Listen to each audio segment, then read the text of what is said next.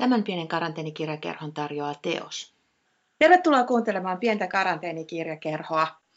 Tällä kertaa kirjaimellista karanteenikirjakerhoa, koska oon saanut vieraakseni kirjailija Emmi Itärannan, joka on saapunut ö, kotimaastaan tai asuinmaastaan Iso-Britanniasta Tampereelle saakka ja olet joutunut viettämään siellä ehtosta karanteenia tässä pari viikkoa. Ensinnäkin hienoa, Emmi, nähdä sut ja ihanaa, kun kuitenkin tulit tänne mm. Suomeen ja onnittelut hienosta romaanista Kuun päivän kirjeet, joka nyt siis tällä viikolla, kun tämän kuulette, niin on ilmestynyt. Joo, kiitos. Miten sulla on mennyt tämä ensinnäkin karanteeni-aika ja sitten toisaalta varsinkin varmaan teidän näkökulmasta hyvin outo kevät ja kesä? Öö, se on, kyllä se on mennyt öö, sillä tavalla, että kyllä tässä niin kuin hengissä ollaan hyvällä mielellä olosuhteet huomioon ottaen, mutta kyllähän tämä aika erikoista aikaa on ollut, että tota, mä olin edellisen kerran Suomessa maaliskuun alussa, öö, palasin Suomeen, viides, äh, anteeksi, siis Britanniaan 15. maaliskuuta ja seuraavana päivänä Suomi ilmoitti näistä poikkeustoimien aloittamisesta ja Britannia sitten seurasi noin viikkoa jäljessä. Et kyllä se niin kun, ö, siitä huolimatta, että mun periaatteessa työskentelyolosuhteet ei muuttuneet kovin paljon, koska mä olen päätoiminen kirjailija ja mä olen työskennellyt kotoa jo monta vuotta, niin se, se, siihen ei tullut muutoksia, mutta se on ihan eri asia henkisesti työskennellä kotona ja tietää, että sieltä pääsee pois ja voi lähteä jonnekin tuulettumaan tarvittaessa, kuin on työskennellä kotona ja tietää, että sieltä ei ole menemistä yhtään minnekään, koska kaikki on kiinni eikä minnekään ole turvallista mennä.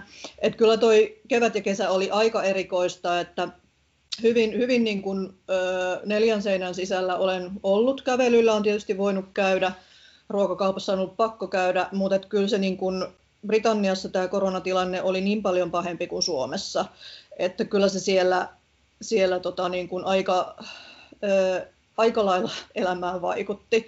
Et ihan nyt, jos niin kuin numeroista puhun, niin, niin tota, ihan pelkästään siinä sairaanhoitopiirissä, jossa mä asun ö, Kentin alueella, niin siellä pelkästään sillä alueella on kuollut koronaan 1600 ihmistä tänä vuonna, mikä on jo hyvin, hyvin moninkertaisesti paljon enemmän kuin Suomessa koko aikana. Että tästä niin kuin saa vertailukohtaa siihen, että minkälainen tilanne siellä oli.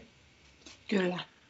Kyllä joo, ja toi on hyvä niin kuin muistutus, koska jotenkin musta tuntuu, että me helposti Suomessa, kun se tilanne on pysynyt niin mm. helppona koko ajan, tai siis niin kuin hyvänä, niin, niin sitten, sitten tämä on enemmän sellainen niin kuin epämukavuusasia, tämä ero, eristäytyminen ja, ja niin kuin käsien peseminen ja turvavälit ja tapahtumien peruminen, josta sitten niin kuin marmattaa.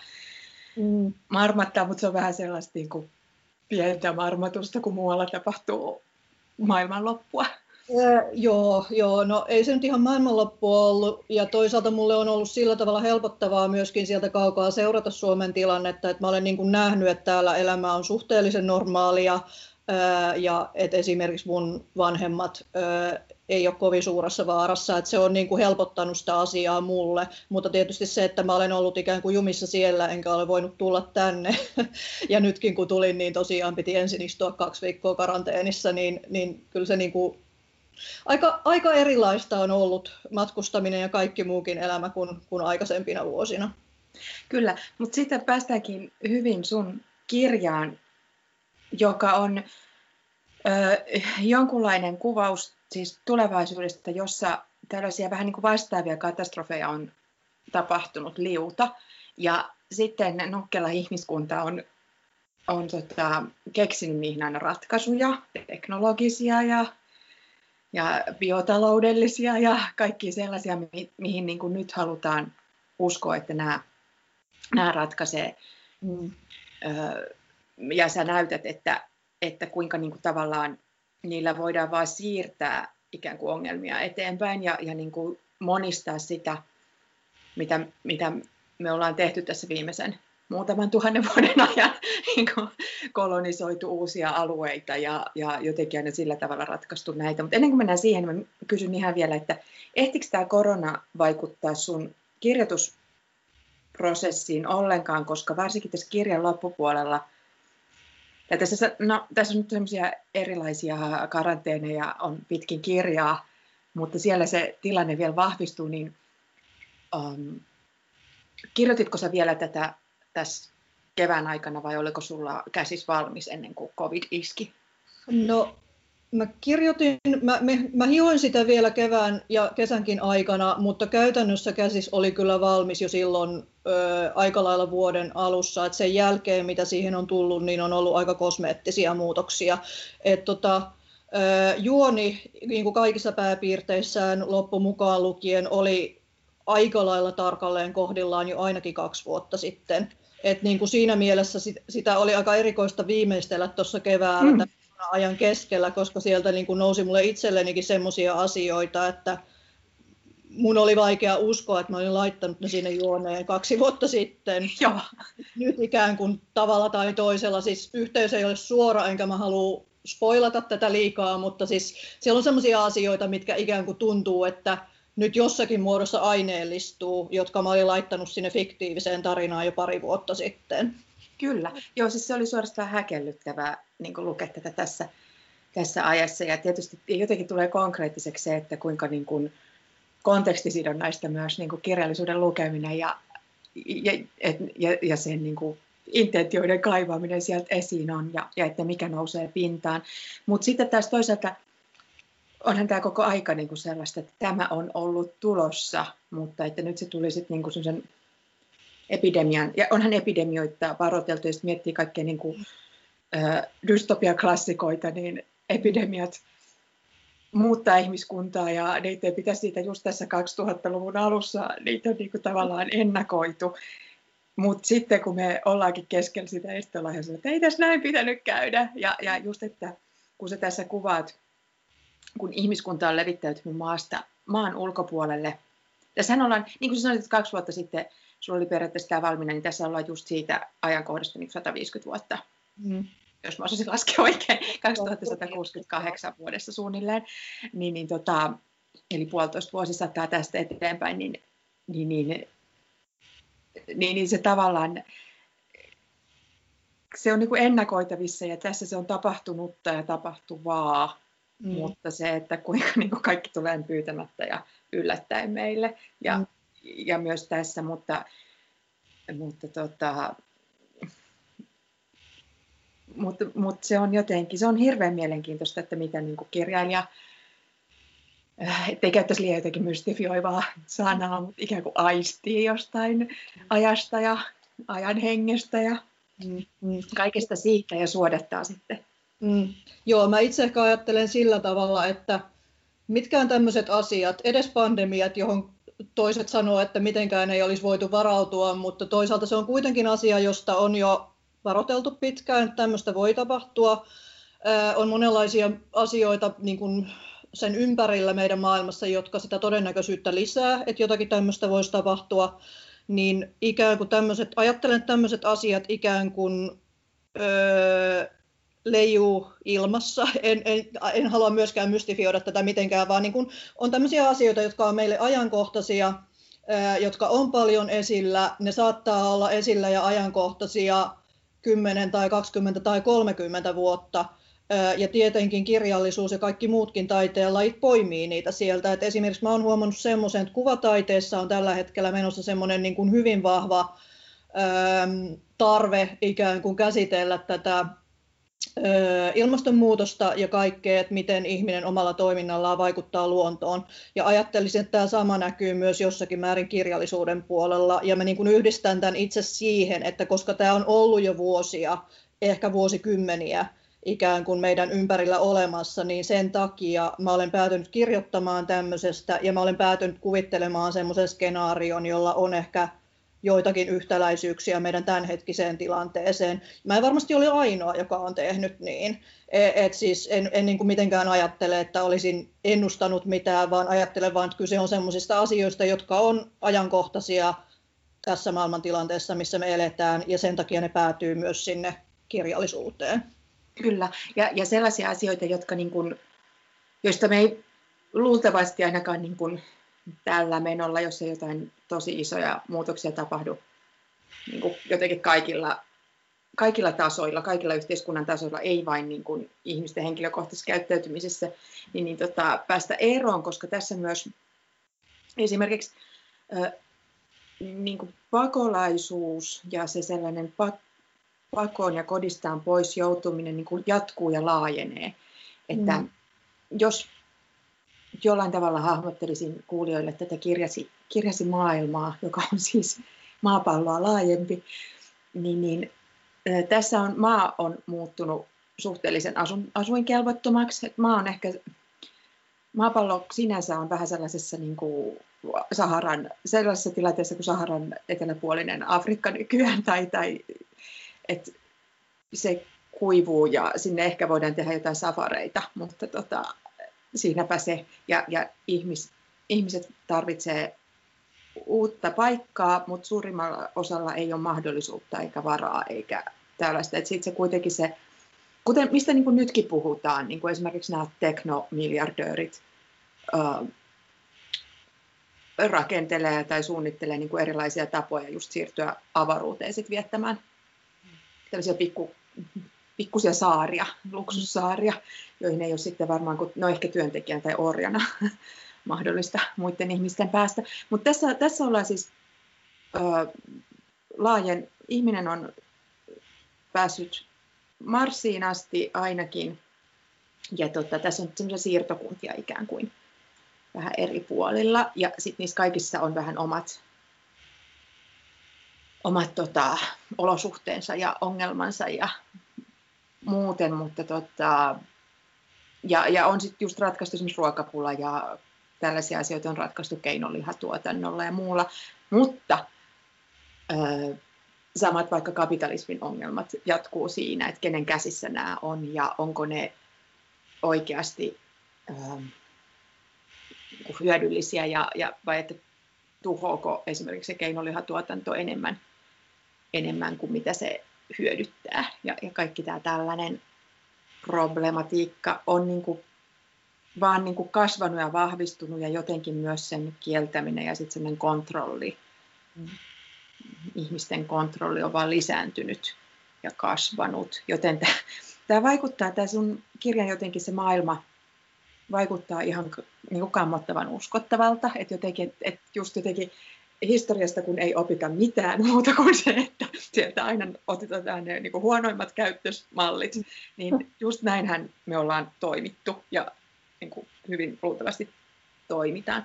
Sitten toinen asia, mikä minua ilahduttaa henkilökohtaisesti hirveästi tässä podcastia te- tehdessä, niin on se, että tässä on tämmöinen ihminen katoaa tämän päähenkilön Lumi, Lumisalon puoliso Sol katoaa. Ja mulla on tässä tällainen joku katoamistrilogia, joka alkoi Marisha Rasikoskisen rekistä ja, ja sitten myös tuossa Joel Hahtelan kirjassa on tietysti aina katoaminen keskiössä ja tässä taas kadotaan. Niin katoamis, katoamiskuukausi. tota, kerro vähän, miten sä, kun tässä on jotenkin niin valtavasti kaikkea, ja sitten, sitten ähm, toisaalta kuitenkin se, mikä tekee tästä hirveän luettavan ja, ja niin kuin ihanan ja kiehtovan kaikessa kamaluudessaan tästä tarinasta on sun kieli ja se sellainen jonkunlainen salaperäisyys, mikä tässä on ja sellainen tunnelma. Mä haluan ihan, ihan kuulla vähän sun niin kuin, työskentelystä ja tekniikasta, koska, koska haluaisin päästä perille, että miten sä tämän tempun teet. miten sä saat jotenkin tällaisesta aineistosta ja asiasta ja vakavasta niin, kuin, niin tenhoavaa kirjallisuutta. Eli kerropas, Emmi. Joo, lyhyesti kertoisi tämän työprosessin. Mm. No ah, ensin... Muutaman vuoden pituinen. Ensinnäkin mun työprosessi on, on aika niin kuin verrattain pitkä. Et mä en ole semmoinen kirjailija, joka pystyy kirjoittamaan kirjan vuodessa tai edes kahdessa, vaan mun romaanien kohdalla jokaisen kohdalla on mennyt keskimäärin semmoinen kolme ja puoli vuotta. Ja tämä itse asiassa tämän, tämän kuun päivän kirjeiden kohdalla se oli aika tarkkaa juuri kolme ja puoli vuotta, mitä mä sitä tein. Ö, mun kirjat alkaa yleensä semmoisesta yhdestä alkukuvasta, josta mä en välttämättä vielä niin kuin josta välttämättä se koko tarina ei vielä selviä, mutta siinä on niin semmoiset olennaiset elementit, joista se voi lähteä kasvamaan. Ja tämän kirjan alkukuva tuli mun mieleeni tammikuussa 2017, eli vähän reilu kolme ja puoli vuotta sitten. Ja tämä alkukuva oli sellainen, että tämän tarinan päähenkilö, vähän alle nelikymppinen nainen, istuu kahvilassa kuussa ja hän katselee sieltä kohti maapalloa ja ajattelee, että hän ei voi ikinä palata maapallolle. Tämä oli se kuva. Ja siinä ei ollut vielä siinä kohtaa mitään muuta, mutta mä olin kiinnostunut siitä, että miten tämä henkilö on joutunut sinne, kuka hän on, mikä hänen taustansa on, mikä hänen tarinansa on, mitkä hänen ihmissuhteensa ovat. Ja se ikään kuin lähti sitten kasvamaan siitä. Ja tota, mulle oli aika alusta asti, jo ihan tästä alkukuvasta asti selvää, että nyt varmaan tulee kirjoitettua jotain, mikä menee enemmän sinne avaruuskifin puolelle, koska kuussa kerran alun perinkin ollaan. Niin mulle oli aika alusta asti selvää, että tämä tarina ulottuu maapallon ulkopuolelle ja sitä kautta oli myös selvää, että se sijoittuu tulevaisuuteen. mä myöskin melko lailla alusta asti tiesin, että mä en halua tehdä tästä selkeästi dystopiaa enkä utopiaa. Että mun kaksi aikaisempaa romaania on ollut aika selvästi dystopioita. Tämän kirjan kohdalla mulla oli ehkä enemmän niin kuin kaipuu rakentaa sellainen tulevaisuuskuvitelma, joka on jollakin tapaa että vaikka siellä olisi dystooppisia piirteitä ehkä, niin se ei ole kuitenkaan, se ei mene sinne, sinne, sinne dystopiaan, missä kaikki on mennyt pieleen ja epäonnistunut, vaan että siellä on myöskin niin kuin, öö, siellä on myöskin niin kuin jotakin toivoa, yrityksiä muuttaa asioita paremmaksi. Ehkä joissain asioissa ei ole menty eteenpäin, mutta toisissa mahdollisesti ollaan joitakin virheitä toistetaan, mutta ehkä jotkut asiat on kuitenkin sitten myöskin muuttuneet. Ja siellä sen takia halusin ottaa sinne mukaan esimerkiksi niin kuin eriarvoisuutta. Sen takia otin mukaan sen ajatuksen, että tämmöinen tulevaisuuden yhteiskunta, joka levittyy niin laajalle kuin useammalle taivaan kappaleelle, niin se ei voi olla mikään semmoinen monoliittinen yhteiskunta, jossa on kaikkialla sama arvomaailma ja kaikkialla ikään kuin ollaan samalla edistyksen asteella. Mm-hmm. Niin, niin, niin kuin ajatuksellisesti, että arvomaailmallisesti, että teknologisesti, vaan siellä on tietenkin eroja, niin kuin Joo. meidän tässä on eroja. Joo, Et, ja tämä on mielestäni hirveän mielenkiintoista tässä just se, että, että esimerkiksi tämä Luminin ja, ja esimerkiksi kielet on säilyneet ja, ja vähän sellainen niin kuin, tämä voisi olla sellainen ehkä niin kuin tulevaisuuden Yhdysvallat tietyllä tavalla niin kuin laajennettuna, että, että ihmisillä on ne juurensa ja, mm. ja tota, kulttuuripiirinsä ja mistä ne tulee. Ja, mm. Ja, ja niin kuin tosiaan että se ei ole pelkästään sellaista, että siellä ei ole niin kuin vaikka joku diktatuuri tai fasismi siis sellainen, mm. mistä niin kuin vaikka tehtäisiin ihmisistä ja sitten olisi vain jotain, kuten just monesti dystopiassa ja sitten vaan jossain siellä ihan marginaalissa, niin jotain systeemistä karanneita ihmisiä huutelisi, vaan nämä elää kyllä sellaista niin kuin, Tämä on, tämä on niin kuin sillä että tosiaan että tämä, niin kuin, tämä yhteiskunta kuitenkin jollain lailla toimii ja, ja siellä on myös sellaisia niin kuin, hyviä puolia, mutta sitten on just tosi paljon sitä niin kuin menetystä ja surua ja niin kuin, evakkona olemista. Joo, joo, joo kyllä.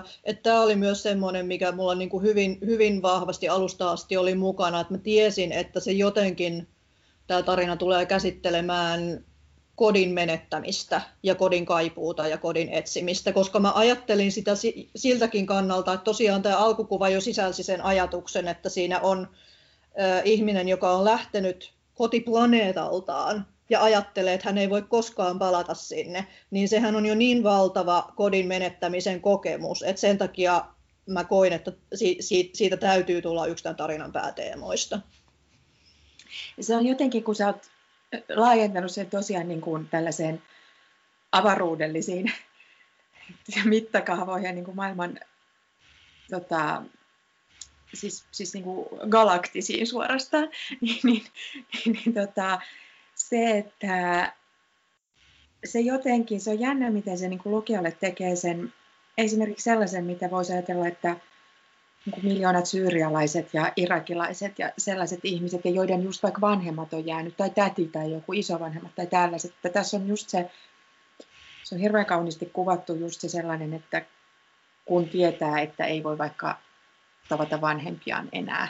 Että voi olla yhteydessä, Mm. koska on niin kuin erilaisia vempeleitä, mutta tota, ei, ole, ei vaan voi mennä niin kuin Mm. takas tai, Mm. tai että tällaisia asioita, niin se jotenkin kun se on siirretty tällaiseen ö, pois tästä meidän arkimaailmasta, niin se jotenkin onnistuu tekemään niin kuin jotenkin paljon semmoiseksi samastu, tai siis hyvin samastuttavaksi tietyllä lailla ja niin kuin oivaltaa sen, että ahaa, tästä on kysymys.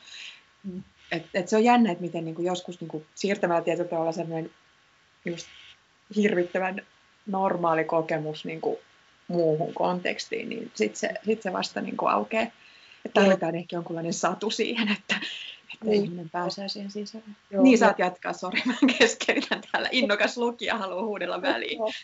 Joo, ei, joo, ei siis toi on tosi hyvä pointti ja, ja kiva kuulla, että se toimii, koska siihen mä tietenkin pyrin. Olin siis sanomassa sitä, että mä niin kuin ajattelen itse, että tieteislajityyppi on, on jotenkin niin kuin erityisen hyvin sopiva siihen, että etäännytetään semmoisia kokemuksia, jotka on meidän todellisuutta ja meidän nykypäivää, ja sitten ikään kuin se, se lajityyppi toimii semmoisena välineenä, joka saattaa vahvistaa niitä, koska se pystyy näyttämään ne jotenkin tuoreella tavalla ja uudessa valossa. Kyllä, että just sellaiset asiat, joihin niin kuin, ö, kun ne on vain osa jotain uutisvirtaa ja jos ne ei ihan just kosketa niin kuin läheisesti itseä.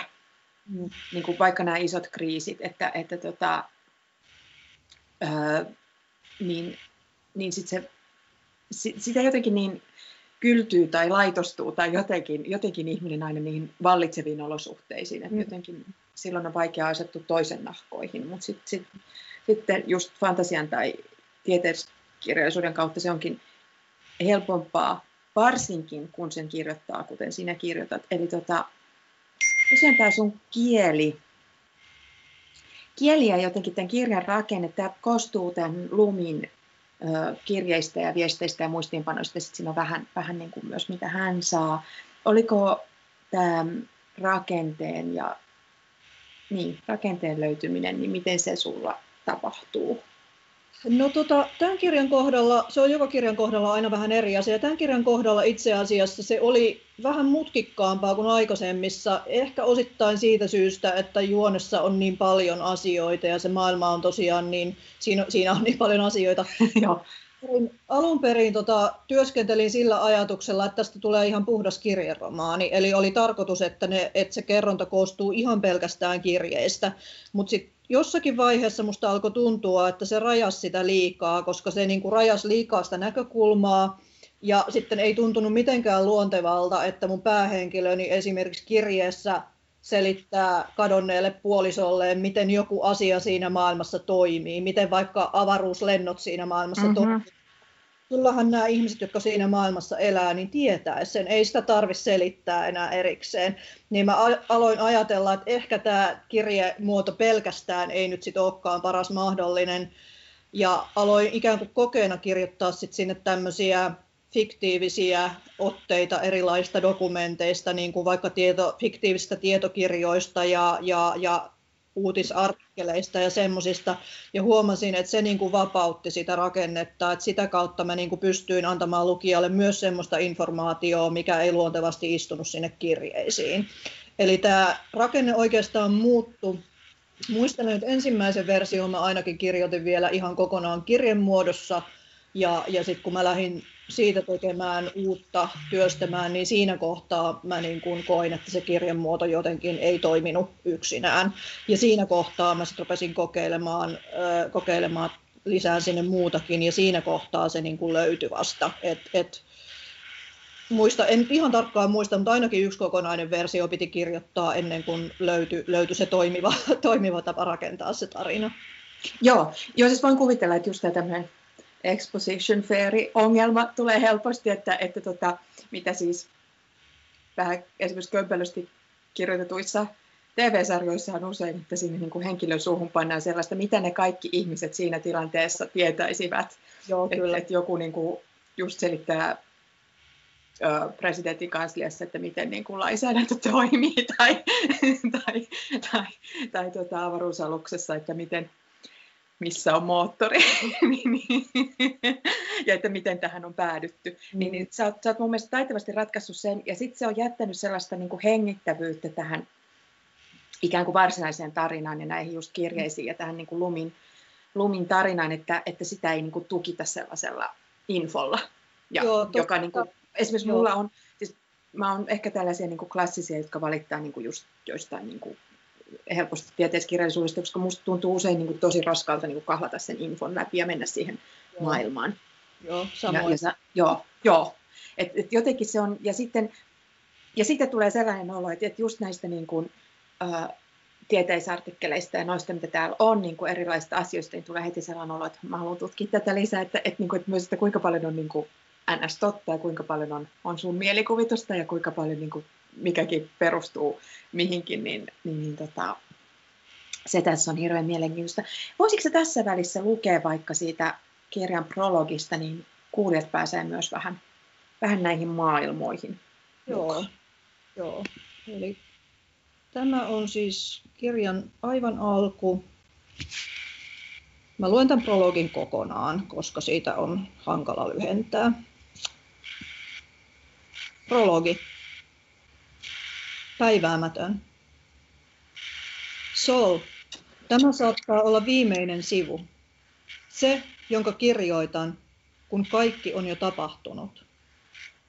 Se, jonka revin irti muistikirjan lopusta ja asetan kannen ja kansilehden väliin. Sen ensimmäinen sana on sinun nimesi. Siitä tiedät heti, että lauseet tulevilla sivuilla ovat yhtä lailla sinua varten kuin itseäni. On aamu kaiken jälkeen. Täältä, missä istun, näen tomun harmaan tasangon ja sen varjoja myötäävät kukkulat, kraatterien paljaat rinteet. Kuun maisema on eloton kuin kiveksi muuttunut meri, jollei lasketa Kupolikylän kaukaista hehkua, melkein näkymätöntä. Horisontti kulkee erämaan poikki mustana siveltimen vetona. Yöstä tehdyn taivaan alareunassa kelluu nouseva maa. Rajoiltaan kuulas ja ilman keveä. Pilvihuurassen pinnalla on jähmettynyt sinisen ja keltaisen ja ruskean ylle. Se tuo mieleeni talven ensimmäisen kuuran, joka pysäyttää pudonneet lehdet lammen pintaan. On aivan kuin vihreä näkyisi enemmän kuin eilen. Sen täytyy olla omaa mielikuvitustani. On vielä liian varhaista. Vaitonaisena maa kiipeää korkeammalle.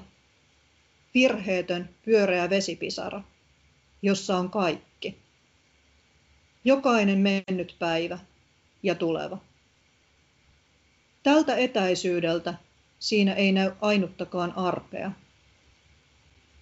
Minusta näyttää, että jos ojentaisin käteni, voisin silittää sen pintaa, silittää sen uudelleen uneen. Sormiini jäisi veden ja maan himmeä hohde, joka viipyisi, kun myöhemmin nukahtaisin huoneessani, käsi posken alla. Kenties herättyäni löytäisin häiveen siitä kasvoiltani, kuin muiston tai kuivuneen kyyneleen. Suuren mantereen mutka halkoo merta oikealla, vasemmalla toinen. Siirrän katseeni niistä ylöspäin, kohti pohjoisnapaa. Kohdassa, jonka yritän nähdä, on vain pilvien paksua usvaa. Suljen silmäni ja kuvittelen. Siellä on alkuilta ja se hetki vuodesta, kun syksy ei ole vielä laskeutunut maisemaan, mutta ilmassa ei enää tuoksu kesä. Kuvittelen metsäkaistaleen, jossa kävelin lapsena. Siellä valo kasvaa vinoon mäntyjen välissä, ja puut ojentavat ohuita sormiaan taivasta vasten. Aurinko houkuttaa yhä tuoksua maahan pudonneista neulasista. Sellaisena haluan paikan muistaa. Valettuna täyteen loppukesän valoa omaan kultaiseen kehäänsä pysähtyneenä. Täyttäessäni näitä muistikirjoja sinua varten, minulla oli tapana ajatella, että sanat voisivat tuoda sinut luokseni. Että niiden kautta näkisit saman kuin minä. Maan sinisen hehkun ja avaruuden sille piirtämät tarkat rajat. Pöydän, jonka ääressä istun. Kupin ympärille kiertyneen käteni. Etäisyydet, joita opimme ylittämään yhdessä. Mutta näkisitkö sittenkään, Sol?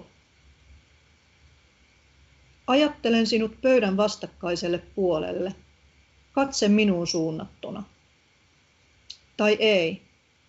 Katsot ulos seinänlevyisestä maisemaikkunasta. Katsot yli alhaalla aukeavan erämaan ja etäällä hehkuvien kupolien. Horisontin taakse, pimeyden poikki kohti sinistä vesipisaraa. Sinne sinä katsoisit. Työsi jälkeen. En pysty näkemään ilmettäsi. Avaruutta vasten erotan ikkunalasissa heijastuksen, etäisen ja läpikuultavan hahmon, joka kulkee lattian poikki. Hetki on kaikkeuden mittainen. Kiitos Emmi Ranta. Siinä tosiaan prologi kuun päivän kirjeet romaanista, jossa, jossa Lumi katselee maapalloa, joka on siis se sun alkukuva. Mm. Ja tota, niin, tässä on, tässä on, vielä piti jotenkin palata siihen, että tässä on tosiaan myös nämä ihmiset, jotka on, on joutuneet lähtemään maasta ja toisaalta päässeet lähtemään sieltä, niin ne on myös niin kuin eri sukupolvissa mm. päätyneet tänne näihin muihin, muille taivaan kappaleille. Uh, esimerkiksi Lumi on, Lumi on vielä maassa, se on niin kuin ensimmäisen sukupolven mm. Joo. siirtolainen. Ja tota, hänellä on niin kuin vielä maahan hyvin vahva kosketus. Sitten esimerkiksi Sol, Solin perhe on lähtenyt sieltä jo käsittääkseni paljon aikaisemmin. Joo, useampi sukupolvi aikaisemmin. Ja tähän varmaan vaikuttaa myös heidän niin kuin lähtö, maantieteellinen lähtöpisteensä, että Lumi on Suomesta. Mm, joo. niin, niin, tota, ja puhuu esimerkiksi äidinkielenään suomea, niin, niin se on ollut varmaan mahdollista elää täällä vielä, vielä niin kuin useampi sukupolvi mm. kuin, kuin vaikka Solin lähtömaassa. Ja, ja heidän jotenkin molempien ammatit on tietyllä tavalla, ö, Lumi on parantaja, vähän tällainen ehkä shamanistinen. Ja, ja tota, Sol on etnobotanisti. Kerro, mm. mitä on etnobotanismi.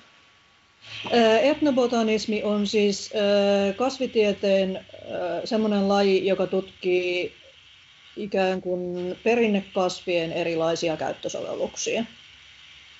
Ja, ja siinähän niin kuin, ikään kuin sopeuttaa. Se on, se on myös hauskaa, että tämä tällainen vieraslajikeskustelu ja, ja tota, tällainen jatkuu, jatkuu Marsissa asti, että, että voiko kasvattaa jotakin, mitä on maassa ja onko se sitten mm. haitallista ja mikä mm. leviää ja mikä tuhoaa ja mm. kaikki mm. tämä kaikki tämä vimma jotenkin on, on myös sellainen teema, joka jatkuu. Joo, joo mutta sitä olisi välttämätöntä käydä sitä keskustelua, koska jos, jos Marsin jonakin päivänä rakennettaisiin jotakin siirtokuntia, niin se on planeetta, jota ainakaan tämänhetkisen tiedon valossa ei pystytä maankaltaistamaan, vaan, vaan se pitäisi niin kuin rakentaa ikään kuin ähm, keinotekoisesti äh, alusta asti sinne semmoinen ihmiselle, ihmiselämälle sopiva ympäristö, ja silloin, silloin siellä pitäisi miettiä kaikki sen, kaikkia mm-hmm. asioita, kuten mikä on laji, mitä siellä voi kasvattaa, mitä siellä ei voi kasvattaa ja niin poispäin. Joo, ja se just, että kenen, kenen käsissä nämä, että onko nämä jollain lailla demokraattisia ja yhteisen hyvän mm. ö, näkökulmasta tehtyjä nämä, nämä tota, ikään kuin asutukset ja, ja tämä vai onko ne just jonkun niin mä tiedän, mun ehkä pahin dystopia on tällä hetkellä, että Elon Muskin kaltaiset ihmiset pääsee kolonisoimaan Marsin. Ja ei hän välttämättä henkilökohtaisesti, mutta että mä luulen, että sellaista, sellaista jengiä riittää. Ja, ja sitten tota, ja se tehdään siitä näkökulmasta. Että vähän samalla lailla kuin Um, niin, no kun miettii eurooppalaisia Afrikassa ja jossain Karibian saarilla, niin mm, jälki ei ollut kauhean kaunista. Joo, ei, ei ollut. tai, tai, tai tappamassa puhveleita Amerikassa junan ikkunasta. Mm. Et, et jotain vastaavaa lienee odotettavissa. Tässä on mun mielestä hirveän kauniisti myös tässä kirjassa, sori jos viljelen, yliviljelen sanan kaunis, mutta tota, tämä rakkaustarina ja tämä Solin ja Lumin tarina, se tulee myös sillain, tietysti kun he elää sitä ja hän kirjoittaa sille toiselle, niin, niin sen ei tarvi kertoa, että, että, että vaikka että miltä sä näytät tai miksi ihastui sinuun tai mitään tällaista, vaan ne, he tietävät sen, mutta siellä tulee muistoja ja mm. se jotenkin se niiden, niiden välinen suhde. Kerro vielä, kun päästiin sitten alkukuvasta, mikä sulla oli ja sulla oli tavallaan tämä lumi siinä, niin miten tämä, tässä on siis äh, kuulijoille tiedoksi, tässä on ihan niin kuin juoni ja tässä on, tässä on niin kuin jännittävä juoni ja tässä on, tässä on monenlaisia henkilöitä ja se tapahtuu paljon asioita ihan niin tarinankin tasolla ja tässä on ehkä sellainen vähän niin kuin arvotuksia myös mm. ratkaistavaksi ja, ja mennään eri paikkoihin. Siis tässä mennään niin kuin hyvin runsaasti, kun mennään siis suorastaan niin kuin intergalaktisia matkoja. Uh, millä tavalla tämä alkoi sitten rakentua se, nämä muut ihmiset ja ja tota, tapahtumat ja esimerkiksi se, että mitä toi Sol tässä varsinaisesti tekee. Niin... Öö, joo, siis tota Sol oli semmoinen hahmo, että mä tiesin heti alusta asti senkin, että haluan kirjoittaa nimenomaan tämän pää, päähenkilön suhteesta puolisonsa, ja mä tiesin tämän katoamiskuvion myöskin, mutta Sol oli hahmona semmoinen, osittain siitä syystä, että hän oli myös niin kuin mulle kirjoittajana kadoksissa. Hän on siis semmoinen hahmo, josta jo, joka me nähdään pääasiallisesti muiden ihmisten silmien kautta. Ennen kaikkea Lumin, eli hänen puolisonsa silmien kautta, mutta me kuullaan Solin omaa ääntä hyvin vähän ja hänen omaa näkökulmaansa hyvin vähän, eli hän jää aika tulkinnavaraiseksi niin ähm, mulla oli itsellänikin se ongelma pitkään, että mä en oikein ollut saada kiinni Solista, että kuka hän on, äh, minkälainen suhde hänellä on Lumin kanssa tarkalleen ottaen, äh, ja, ja tota, äh, miksi hän tekee asioita, joita hän tekee. Niin kuin Solin motivaatiot oli mulle ehkä kaikista semmoinen eniten hämärän peitossa oleva asia, ja ne muuttu moneen kertaan tässä matkan varrella. Mulle tuli jossakin kohtaa, muistaakseni kun mä olin työstänyt kirjaa noin vuoden verran, niin mulle tuli siinä kohtaa semmoinen niin kuin valaistuminen, että ahaa, tästä se johtuu, tämän takia Sol tekee niitä asioita, joita hän tekee. Mutta siinä niin kuin meni mulla vuosi pelkästään ajatuksellisesti löytää se. Sitten kun mä päädyin siihen, niin mä olen sitä mieltä, että se on se oikea syy, se on se oikea todellinen motivaatio. Mutta mulla kesti niin kuin aika pitkään itsellänikin saapua siihen. Sitten ikään kuin, vähän niin kuin tämän rakenteenkin kanssa kävi, että sitten kun mä tajusin, että rakenteen ei tarvi olla puhdas kirja, kirjaromaani, niin sitten hyvin moni muukin asia ratkaisi itsensä. Niin Solin kohdalla oli sama juttu, että sitten kun mä niin kuin sain kiinni siitä, että mikä hänen todellinen motivaationsa on, niin sitten se hahmo aukesi mulle ja sitten mä osasin kirjoittaa sen hahmon. Mutta siihen asti se oli niin kuin hyvin semmoinen ähm, ikään kuin pakeneva hahmo, josta mä, musta tuntui niin kuin mä olisin vähän niin kuin lumi siellä alussa, että hän näkee siitä hahmosta vaan, vaan vilauksia eikä, mm-hmm. oikein, niin kuin, eikä oikein saa kiinni, että mitä nyt tapahtuu ja missä Soul on, niin mulla oli itselläni ehkä sen hahmon kanssa noin vuoden verran sellainen olo. Joo, ja se on, se on tota, me tässä niin kuin lukija ratkaisee sen Lumin kanssa, ja toisaalta Lumi alkaa epäillä kaikkea sitä, mitä hän on tiennyt tiennyt puolisostaan. Niin, niin, mutta toisaalta se myös se, että se, missä ekan kerran nähdään Sol, niin hän istuu niin puoliksi varjossa. Ja, ja näin. Ja, ja sitten tässä on se uh, Glam Rock-klubi, mm. kohtaus, jossa tota, mun mielestä se oli hirveän mielenkiintoista. Mä rupesin... Tai se, se jotenkin se, että hän oli mahdollisesti siellä. Ja sitten siinä tulee tietysti, koska siis hän on ö, sukupuolineutraali ihminen, ja, mm. ja käyttää itsestään, kun varmaan, varmaan se yleiskieli, mitä nämä puhuu keskenään, nämä kirjahenkilöt, on englanti. Joo, kyllä. Joo. joo. Ja tota, tota, tota, kuten Lumi jossain vaiheessa sanookin, että, että, tai miettii, että tota, Suomi olisi helpompi, kun voisi puhua vaan hän ja, ja ihmisestä niin kuin ihmisenä, että et, tota, ei tarvitse pronominimäärittelyjä. Ja, ja sitten tosiaan ollaan Glamrock-klubi tämmöisessä toisinnossa mm. ja simulaatiossa ja, ja tietysti Glamiin oleellisesti liittyy kaikki androgyyni ja sellainen ja jonkunlainen sellainen ja myös vähän semmoinen niin kuin arvotuksellisuus ja häivähtävyys, niin se oli mun mielestä kauhean jotenkin ihana lisä siihen hänen hahmoonsa, että hän ei ollut vaan jotenkin, tiedätkö, tiedemies ja, tai tiedeihminen, tieteilijä, tieteentekijä ja, ja asiantuntija, vaan että sitten siihen ehkä tulee enemmän semmoista lihallisuutta tai jonkunlaista tämmöistä visua, visuaalista. Aivan, joo, joo, joo. Mä, mä, tota... Ilman, että sun tarvi kertoa, niin. Niin kun, että sillä on ruskeat silmät tai jotain tällaista. Joo, joo sitä tota Glamrock-klubikohtausta oli itse asiassa kauhean hauska kirjoittaa. Se on yksi mun suosikkikohtauksista romaanissa. Mutta osa sitä hauskuudesta oli juuri se, että se oli mulle niinku mahdollisuus myöskin tuoda lumista ja solista uusia puolia esille, joita ehkä aikaisemmin ei, ei ole nähty. Et mulle oli jotenkin kauhean tärkeää, että Sol ei millään, millään tasolla jäisi, niinku, vaikka hän on semmoinen etäällä oleva hahmo, joka me nähdään pääasiassa muiden henkilöiden silmien läpi, niin mä silti en halunnut, että hän jää millään lailla ohueksi tai stereotyyppiseksi, vaan mulla oli hyvin tärkeää, että hänestä tulee semmoinen aika kompleksinen, ehkä, ehkä vähän niin kuin jopa vaikeasti selitettävä tai vaikeasti ymmärrettävä hahmo. Hän ei ole välttämättä mikään niin kuin helppo hahmo, eikä välttämättä Lumin ja Solin suhde ole välttämättä, ole, ole, ole välttämättä aina helppo, mutta mä halusin silti, mulla oli hirveän tärkeää se, että se suhde silti tuntuu uskottavalta ja vahvalta, että lukija pystyy uskomaan siihen, että hyvin erilaista taustoista tulevat ja loppujen lopuksi maailmankuvaltaan aika erilaiset ihmiset, niin heidän välillään voisi silti olla hyvin vahva side. Se oli mulle tärkeää, että olisi uskottavaa. Mm-hmm. Joo, ja jotenkin se, että se ei jää myöskään ehkä sellaisen, että se Sol olisi sellainen jotenkin niin kuin liian vaan niin kuin auktoriteetti tässä suhteessa. Tai jotenkin se, että just kun, jos hän edustaa niin kuin tiedettä kuitenkin, ja sitten Lumi edustaisi tällaisia jotenkin just parantamista ja perinteisyyttä, niin se jäisi liian ehkä sellainen niin kuin yin-yang mm. pelkästään, vaan että sitten molemmissa on niin kuin kumminkin molempia puolia ja, ja jotenkin se, ja esimerkiksi niin kuin Lumin, ää, kun siis sen varmaan voitaisiin juonesta kertoa, että tässä tapahtuu tämmöinen terrori, mm. isku ja, ja on olemassa jonkunlainen järjestö ja Solilla on sen kanssa jotain tekemistä. Mm. Ja, ja, tota, ja se on nimenomaan tämmöinen niin kuin, ää, voiko vielä sanoa ekoterrorismiksi Joo. silloin, kun ollaan galaktisissa kuvioissa.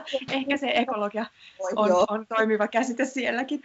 Niin, ja sit luultavasti niin lumin ratkaisut tällaisiin asioihin voisi olla toisenlaisia. Joo, kyllä. Niin se ei myöskään niin kuin, ähm, se, se, tämä jotenkin välttää ottamasta semmoista lopullista kantaa, tai esimerkiksi just semmoista niin kuin ehkä dystopiamaisempaa, että niin kuin nämä Solin ratkaisut olisi ainoita oikeita ja jotenkin, että se, että se yhteiskunta ja kaikki olisi niin, niin kuin jotenkin kauhea, että ei auttaisi muu kuin räjäyttää.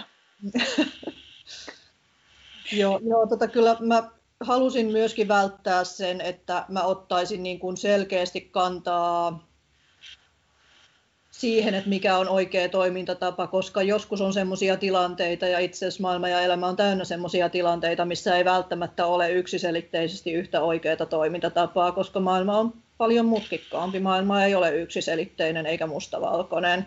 Niin mä halusin niin kuin jättää lukijan päätettäväksi ja pohdittavaksi myöskin sen, että mitkä tässä tilanteessa olisi eettisiä valintoja, onko tässä tilanteessa olemassa eettisiä valintoja, mille ikään kuin mille, jos nyt puolia pitää valita, niin mä halusin, että lukija saa itse päättää, minkä ja kenen asian puolelle hän asettuu. Et, et se, mä en niin kuin halunnut pureskella sitä valmiiksi. Mm, joo, joo, ja sen saa, se, on, se on tässä tota, mun mielestä hirveän ihanaa ja siis toki taiteelle ominaista, että se ihan aidosti jättää, jättää tota, lukijan päätettäväksi tai sitten välteltäväksi päätöksen, mutta siis auttaa ymmärtämään erilaisia ratkaisuja, erilaisia ihmisten tapoja olla. Tämä on jotenkin kiehtovaa, kun täällä kaikki, kaikki sellaiset asiat, minusta on hauskaa sellaiset, niin kuin tällä että mitkä keskustelut on toisaalta just vaikka säilynyt, että esimerkiksi tämä just sukupuoliasia, niin mm. täällä päämarssilla, joka on luultavasti niin kuin se keskus, mm.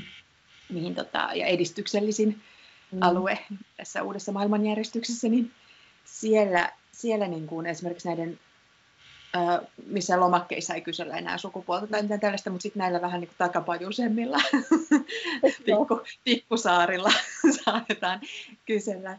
Ja, ja se jotenkin, tota, ja sitten mä tykkäsin hirveästi siitä, että tota, nuo isot uutistoimistot on säilynyt ja isot Al Jazeera on vaan niin kuin laajentanut intergalaktiseksi, samoin Reuters, mutta ne on niin kuin olemassa. Sekin on ihan hyvin mahdollista. Ne oli ehkä niin kuin ennen kaikkea tämmöinen käytännön syy, että ihmiset tunnistaa ne nimet. Jos mä olisin lähtenyt keksimään jotain ihan uusia olemassa olemattomia uutistoimistoja, niin ehkä lukija ei olisi niin, niin nopeasti yhdistänyt, että kysymys on uutistoimistosta. Mm-hmm. Et se on ihan tämmöinen pragmaattinen ratkaisu kyllä se on pragmaattinen ratkaisu, mutta se on, ne on vähän niin kuin se maailmanlopun jälkeen rakat säilyy, niin isot kansainväliset uutistoimistot luultavasti säilyy. Mm. Hei Emmi Iteranta, mä oon kauhean iloinen, että sain keskustella sun kanssa tästä, tästä mahtavasta romaanista. Joo, kiitos sulle. Oli tosi kiinnostava keskustelu. Joo, ja toivotaan sille ja sinulle loistavaa syksyä ja noteeratuksi tulemista. Tämähän on myös hyvin mielenkiintoista, että miten tämä niin sanottu kirjasyksy tästä muodostuu. Mutta... Oh, joo, kyllä kaikki, kaikki odotamme sitä jännityksellä. kyllä.